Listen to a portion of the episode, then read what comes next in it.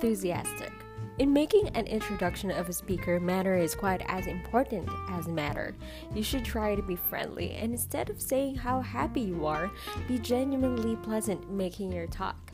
If you give the introduction with a sense of building to a climax at the end, when you announce the speaker's name, the sense of anticipation will be increased and the audience will applaud the speaker more enthusiastically.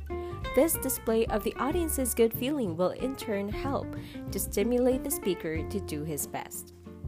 When you do pronounce the speaker's name at the very end of the introduction, it is well to remember the words pause, part, and punch.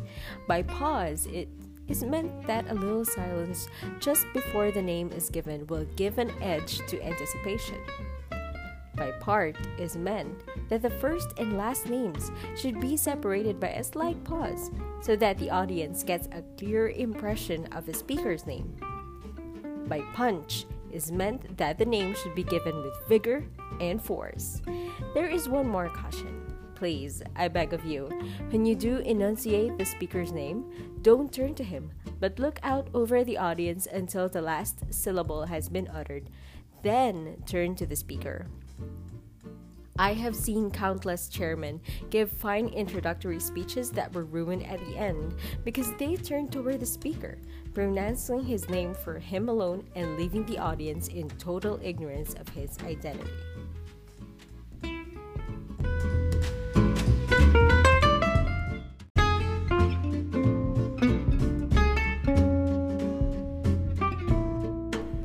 Be warmly sincere.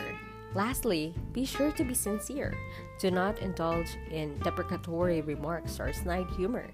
A tongue in cheek type of introduction is often misinterpreted by some members of the audience. Be warmly sincere because you are in a social situation that demands the highest kind of finesse and tact. You may be on familiar terms with the speaker, but the audience isn't, and some of your remarks, innocent though they may be, may be misconstrued.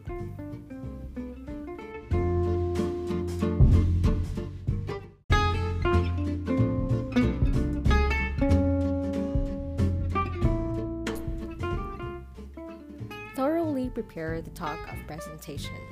It has been proved that the deepest yearning of the human heart is for recognition, for honor. When Margery Wilson, the author, wrote this, she expressed a universal feeling. We all want to get along well in life. We want to be appreciated. Someone else's commendation, if it is only a word, let alone a gift presented at a formal affair, lifts the spirit magically. Althea Gibson, the tennis star, managed to get this yearning of the human heart most aptly into the title of her autobiography. She called it I Wanted to Be Somebody. When we make a speech of presentation, we reassure the recipient that he really is somebody. He has succeeded in a certain effort. He is deserving of honor. We have come together to pay him this honor. What we have to say should be brief, but we should give it careful thought. It may not mean much to those who are used to receiving honors, but to others less fortunate, it may be something to be remembered brightly all the rest of a lifetime. We, therefore, should give serious consideration to our choice of words in presenting the honor. Here is a time tested formula. Number one, tell why the award is made. Perhaps it is for long service, or for winning a contest, or for a single notable achievement. Explain this simply. Number two, tell something of the group's interest in the life and activities of the person to be honored. Number three, tell how much the award is deserved and how cordially the group feels toward the recipient. Number four, congratulate the recipient and convey everyone's good wishes for the future. Nothing is so essential to this little talk as sincerity. Everyone realizes this, perhaps without saying so.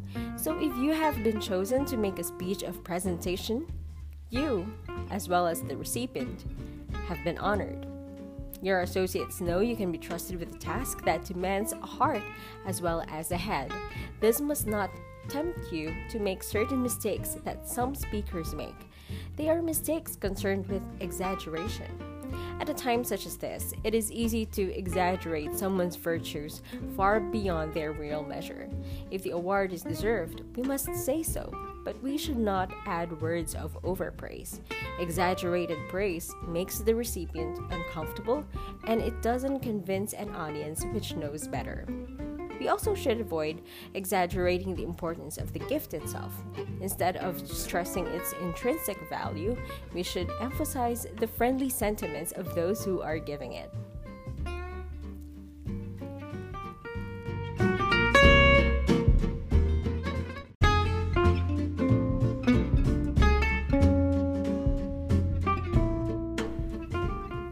Express your sincere feelings in the talk of acceptance. This should be even shorter than the speech of presentation. It certainly shouldn't be anything we have memorized, yet being ready to make it will be an advantage. If we know we are to be given a present, with a speech of presentation, we shouldn't be at a loss for words of acknowledgement that will be a credit to us.